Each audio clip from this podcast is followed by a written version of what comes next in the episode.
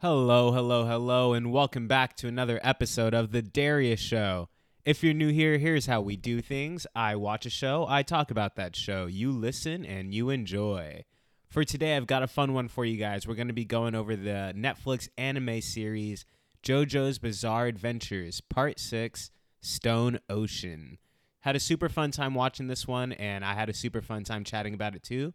So without further ado, let's get right into it. Roll the intro.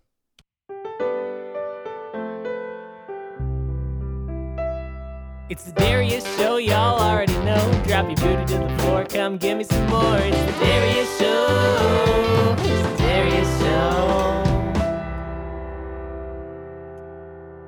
If you aren't already familiar with the franchise of JoJo's Bizarre Adventure, it follows the Joestar family bloodline over the course of different generations, and each season you're following a different protagonist that has the Joestar bloodline, and each of them, true to form, goes on a bizarre adventure, and they are always undoubtedly the protagonists of the story. They're always the good guys, and they are faced against different forms of evil. That can be in the form of vampires, that can be in the form of mafia bosses, in form of serial killers, and most notably, the evil king of the vampires, Dio, who is a looming threat throughout most of the season.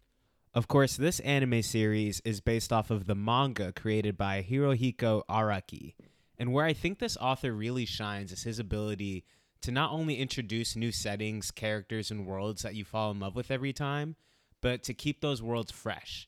Each season is drastically different than the one that comes before. We have settings that take place where the characters are traveling with horse and buggy, and you see the generations progress in technology and in powers and in personality, really, up to the point where most recently the characters have cell phones, and it's much more modern day age. The Stone Ocean series that we're going to be breaking down here, it seems like the setting for that is, let's say, mid-2000s, 2007 to 2010 is the read on it that I have. But not only is each season drastically different and has its own unique charm and world building to it, but somehow he's able to maintain that tone of JoJo throughout each season, even though that they are just crazy different seasons. And I mean, really, we're dealing with completely different subject matter in each one. Sometimes your main villain is a crime lord, mafia, gang boss, and sometimes your main antagonist is a serial killer, and sometimes it's a vampire, like I said before. So, you know, drastically different storytelling, yet no matter where you plop into the series, whatever season you're watching, you know that you're watching JoJo. This show creates a tone that's separate from any other genre I've ever seen. It wouldn't be too bold to say that JoJo's Bizarre Adventure is its own genre in of itself. It plays on a lot of shonen tropes that you see in a lot of different anime, but it's also drastically funny, and it's really dramatic as well.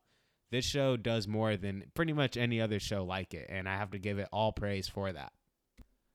But we're not here today to talk about all the seasons of JoJo. No, we're here to specifically talk about Part 6, Stone Ocean.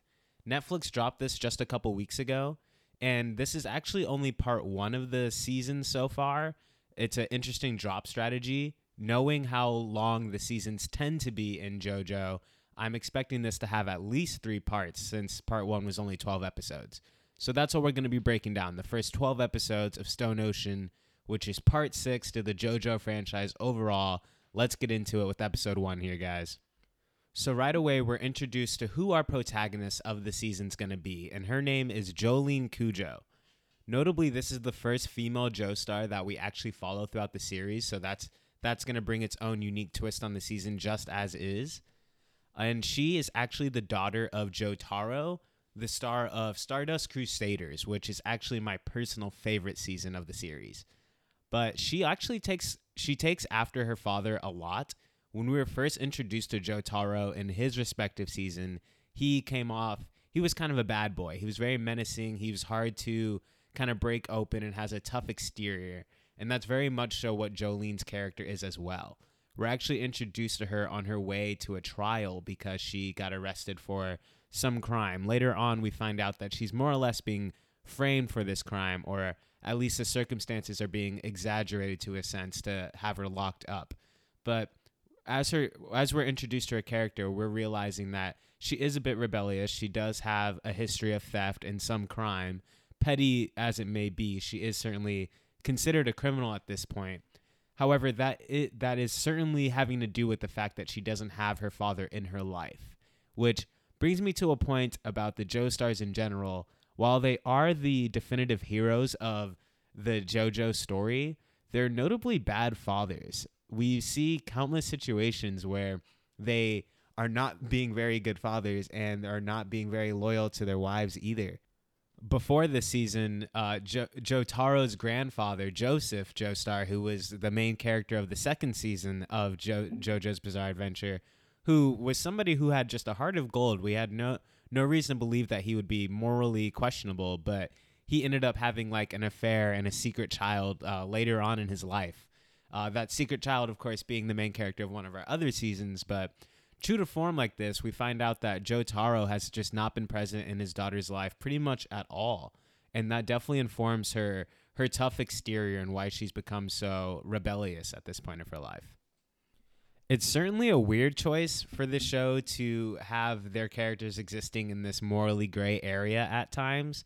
At least that's only how it pertains to their own families. As it goes to fighting evil at large, they never miss a step, so it's certainly interesting. I don't know quite why the author would go with this decision, but he does, and it does still work, and I appreciate that he isn't just turning in a paper-thin good guy story here. They do have layers to their characters, which at the very least is interesting. So throughout really the first two episodes, we're following Jolyne on her way to this maximum prison. This actually takes place in Florida. If you aren't familiar, I myself am from Florida. I live in Florida currently. So it's nice to see a little bit of Florida representation, whoop whoop. But she's on her way to this prison. She gets the sentence of 15 years. And it establishes a really unique setting for this season. We haven't seen one take place just in one area. The closest comparison to that would be the season of Diamonds Are Unbreakable, where it took place over the course of one city. You know, it was Morioh.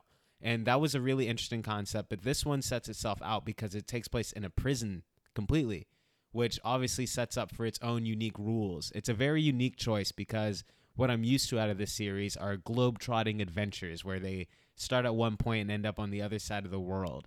That hasn't been present in every season, but the bulkier seasons have had that structure. And so it is nice to see that some new life brought into it with a unique setting like this. I am hoping that as we progress through the different parts of this season that we end up leaving the prison a little bit. It is a really cool setting, and I like the different rules that it can set up. And the prison break structure is also a really interesting one and a fun one to play with. But I do find that it would be limiting in the long run, and I would really like to see this character really flesh out this character in a setting that's beyond this prison, hopefully down the line a little bit. The first character that we really get time to get to know is Jolyne's cellmate, and her name is Gwess. She has an interesting stand ability. By the way, a stand ability in this world, all the main characters have stands, which essentially are like metaphorical manifestations of themselves. However, this manifestation of themselves and their spirit comes with powers, and their own each one has their own unique set of abilities. That's pretty much the main power system that we're using at this point in the series. The series started off with a different one called Hamon, but that has progressed to stands, which is pretty much the calling card for this series at this point, is the different type of stands abilities. One thing that has been notable and certainly worth praise up to this point and every season is the different application of these stands and the author's ability to constantly surprise us with stand abilities that create for really unique battle sequences is potentially the thing that keeps this story going and keeps it with so much life and just heart blood. It's really impressive. But like I was saying, her cellmate is used basically narratively to introduce us to what stands are for this season and introduce our character to what it is. It also provides Jolyne the ability to explore her stand a little bit in comparison to the stand of her cellmate. Her cellmate, Gwess, essentially has the stand ability to shrink in and enlarge in different objects and people. This was a super fun way to bounce the two characters off each other and and basically have Jolyne face her first major threat, at least physically speaking. It was cool. It definitely had fun with it. It happened really quick, and then it was just kind of over. One thing that is a little weird to me is how much they introduced the cellmate character of Gwess, but she really hasn't been relevant after we move past that.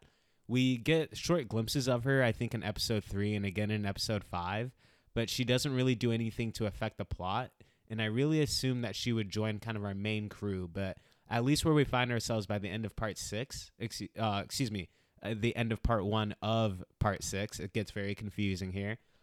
By the end of episode 12, she just isn't very relevant at all. So I'm interested to see if they're going to bring her back into the fray a little bit or if she's just going to stay where she is. But once we move right past that, we start to get the situation set up where Jolyne is going to be confronted by her dad, Jotaro, for the first time in, at the very least, many years. At the very least, in her most recent memory. And on her way to go meet with him, she's confronted by this ghost character, which is a small child who is said to essentially have been lived here his whole life. The situation around his ghostlyhood and his level of sentience within the prison walls is a little bit confusing for me at this time.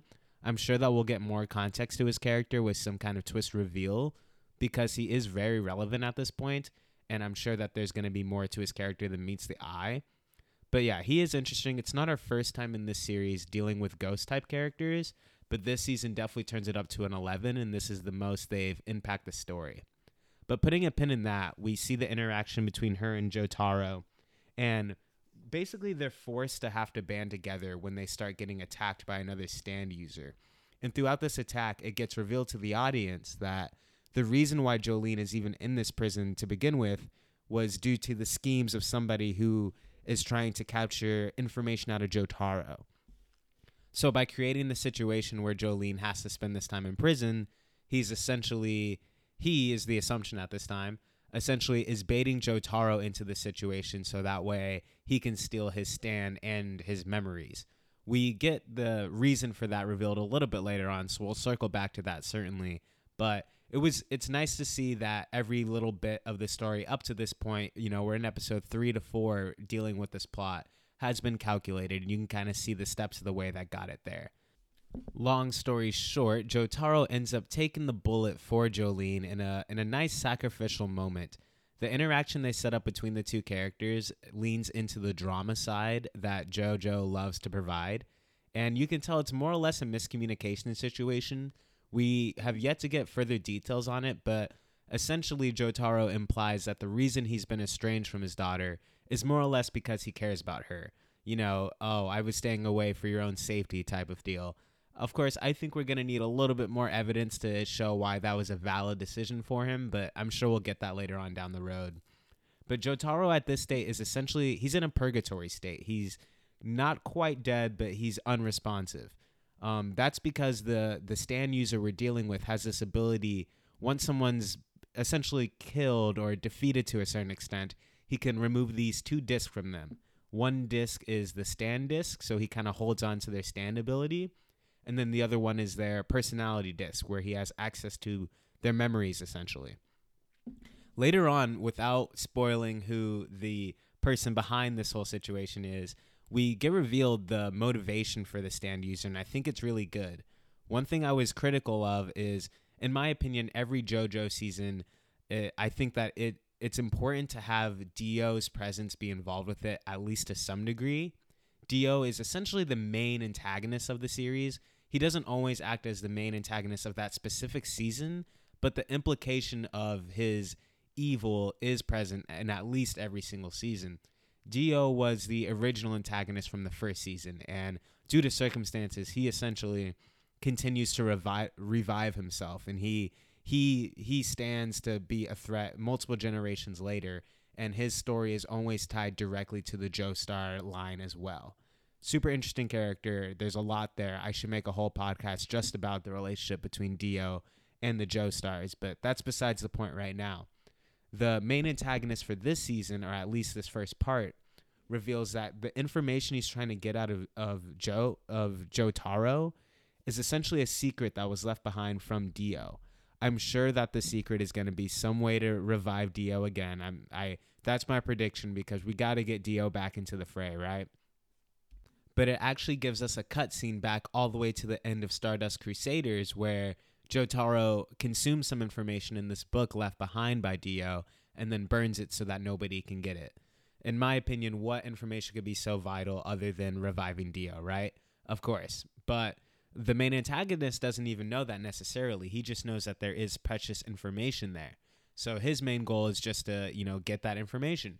So Jolyne's main goal is to receive those discs back. She doesn't even realize the information that's on those discs, but she seems for sure that if she's able to get those discs and return them back to her father, Jotaro's body, that she'll be able to revive him essentially.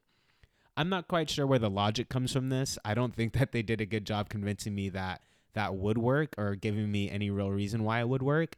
But she seems sure of it, and the Joestars are always right, so I'm here. I'm along for the ride. So with that being marked as our main motivation for Jolyne this season, she actually has a moment where she's able to walk away from the prison system free, but she returns because she has this sense of duty. She's going back so she can get those discs back for her father. She honestly could have left the prison at any point. The only reason she's still there is to see through her goal. It's really impressive to me that they're able to communicate that she is super capable at all times, that she could have left at any point, and I definitely believe that for her and her standability. So now that we have her motivation for the season, we are met with different antagonists that are essentially getting in the way or trying to get the disc back from her, or she's trying to get the disc from them. That's kind of the bulk of what the season is. Episodes 5 through 11 are really just dealing with different stand users that are sent by this ominous threat that we're the person who has the disc stand ability, and they're just essentially being thrown at her way to provide different obstacles for her and her friends to overcome. This is a great way to get to know her stand and see all the different applications of it. It's a very unique one. I haven't seen one like it depicted in the series so far. And it's actually that she has a thread ability. She can extend this super long thread, and it has a ton of different applications. She can use it for defense. She can use it for tying things off. She can even use it for communication. And it was super fun seeing her ability at play, and it's always satisfying to get that classic JoJo ora ora ora beat down on whatever enemy they end up getting the upper hand on. But there is a small critique I have with this, and this is probably a critique that could be relevant to all seasons. However, I'm definitely feeling it the most with this one, is that sometimes the plot lines, while they always set up a really unique battle sequence, and that's the funnest part of watching these JoJo episodes, is seeing these different stand abilities create different circumstances that you've never seen before, truly unique circumstances that you have to see these characters figure out a solution. However, in this season, it feels like all the solutions are just, but wait, I was actually counting on this the whole time. And that, again, that is something that's happened in almost every JoJo season. But it feels like this one, the way that Jolyne always has the upper hand secretly is a little bit cheap. And let me explain what I mean by that, because it's not that there have not been other JoJos that have pulled the rug from under the viewer and the antagonist, and I had this trap card the whole time. But it feels like every battle that Jolyne is engaged in, it's essentially like you as the viewer have no way of possibly guessing how it could be tied up. It's not that I want it to be predictable, it's that I want it to be possibly figure outable. You know what I mean? So when you do get that reveal, you're like, oh, that's awesome, that's such a unique application of her power. However, in most of these reveals, to me, it feels more like, oh, I guess she can do that with her power. I mean, if you say so, then I guess she can do it. You know what I mean? I don't know. It's a small critique. I still have a lot of fun watching these, but the satisfaction of how she, secretly was ahead of the game the whole time is not quite there as it's been present in other seasons. It's a small critique, but it's something I've noticed. That being said, the Jolyne character certainly does set herself as a great JoJo. That's always kind of the benchmark you're looking for going into these. How is this character going to make a strong impression after the character that I just spent all this time growing to love? And truly, every time I watch a new season, I'm always convinced that this is my new favorite season. So kudos on the show for always providing that. Maybe Jolyne might fall a little flat based on some of the other, honestly, just the other stand abilities that we've really gotten to know recently. Hers is just a little bit more muted at this point, but I'm happy to see where they evolve with the character. We're only 12 episodes in, and I'm sure we have plenty more to really figure out what she's all about. Certainly one of the aspects that make a JoJo a good JoJo season are the characters around our JoJo character. Characters that come to mind as soon as when I say that would be like Polnareff from Stardust Crusaders, or from Diamonds Are Unbreakable, we have Koichi-kun makes a really strong impression with his stand and just his writing. It's something that the show is very consistent with. It's just having these awesome foils or comedic relief or what have you around. One thing I think that this season so far, that is kind of the weakest department. There are some cool characters that she's kind of getting a squad up with right now, but they don't provide that much in the way of comedy, in my opinion, or in the way of really cool characters. In the most recent season before this one, Bruno was an awesome character who wound up stealing the spotlight a lot of the time. And these characters are not bad by any means. They just fall a little bit short when you compare them to some of the more awesome characters we've had in the past. It actually brings up what may be a concern for this season does the author struggle to write female characters?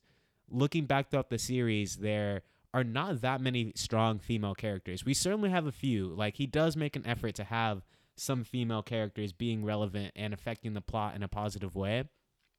However, anyone who watches JoJo knows that it's a boys' party. Like, they outnumber the female main characters just about 7-1 on any given season. So that might be an interesting lens coming into it, that the author just might not be amazing at writing female characters. Of course, I'm really hoping that it does pick up pace a little bit and that we get better writing for these characters. But at the moment, they're just a little bit flat. Again, not bad characters, just a little flat on the screen. The whole first 12 episodes of part 1 of part 6 here can honestly be looked at as one big prologue, because as all these events are coming to a head, the big climax of it all is Jolyne almost figuring out who's behind the disc situation. Us, the audience, have figured it out for a few episodes now that it's this priest character who has a history with Dio from his young age. I think he was 16 or 15 when he first had that interaction with Dio, and now he's about, let's say, 30, 35, something along those lines. He's definitely a really cool antagonist. He's basically the priest for this prison. So it's really cool. I'm assuming that we'll see some characters bounce off him a little bit later on in the series, maybe in the form of confession. But he is truly terrifying as far as villains go in the JoJo series. He's certainly the lowest ranking one at the moment, just in terms of menacing ability and just his stand ability. I'm not too sold on him quite yet, at least as far as what he can do power-wise. However, personality-wise, he's one of the cooler ones we've had, and he definitely is just one of the more unique versions of a villain, because he's not necessarily pure evil. He doesn't want to see the world burn. He just has a very specific goal and is doing everything in his power to achieve it. So I do think he's really cool. They really set up him and Jolyne on opposite sides of each other in this situation where they both have a lot of information and a lot of power, and it properly sets up the stage for what's to come later down the road. So if you are with me and willing to accept the first 12 episodes as a prologue, I think that it does a really good job as that. I do think that the next set of episodes really needs to elevate it a little bit to cement this series as being able to stand up there with the rest of the JoJo series. All in all, I do think it was a lot of fun. I love watching JoJo in general, and it does recapture that JoJo magic. However, at the moment, it probably falls short of just about every other season at this very moment.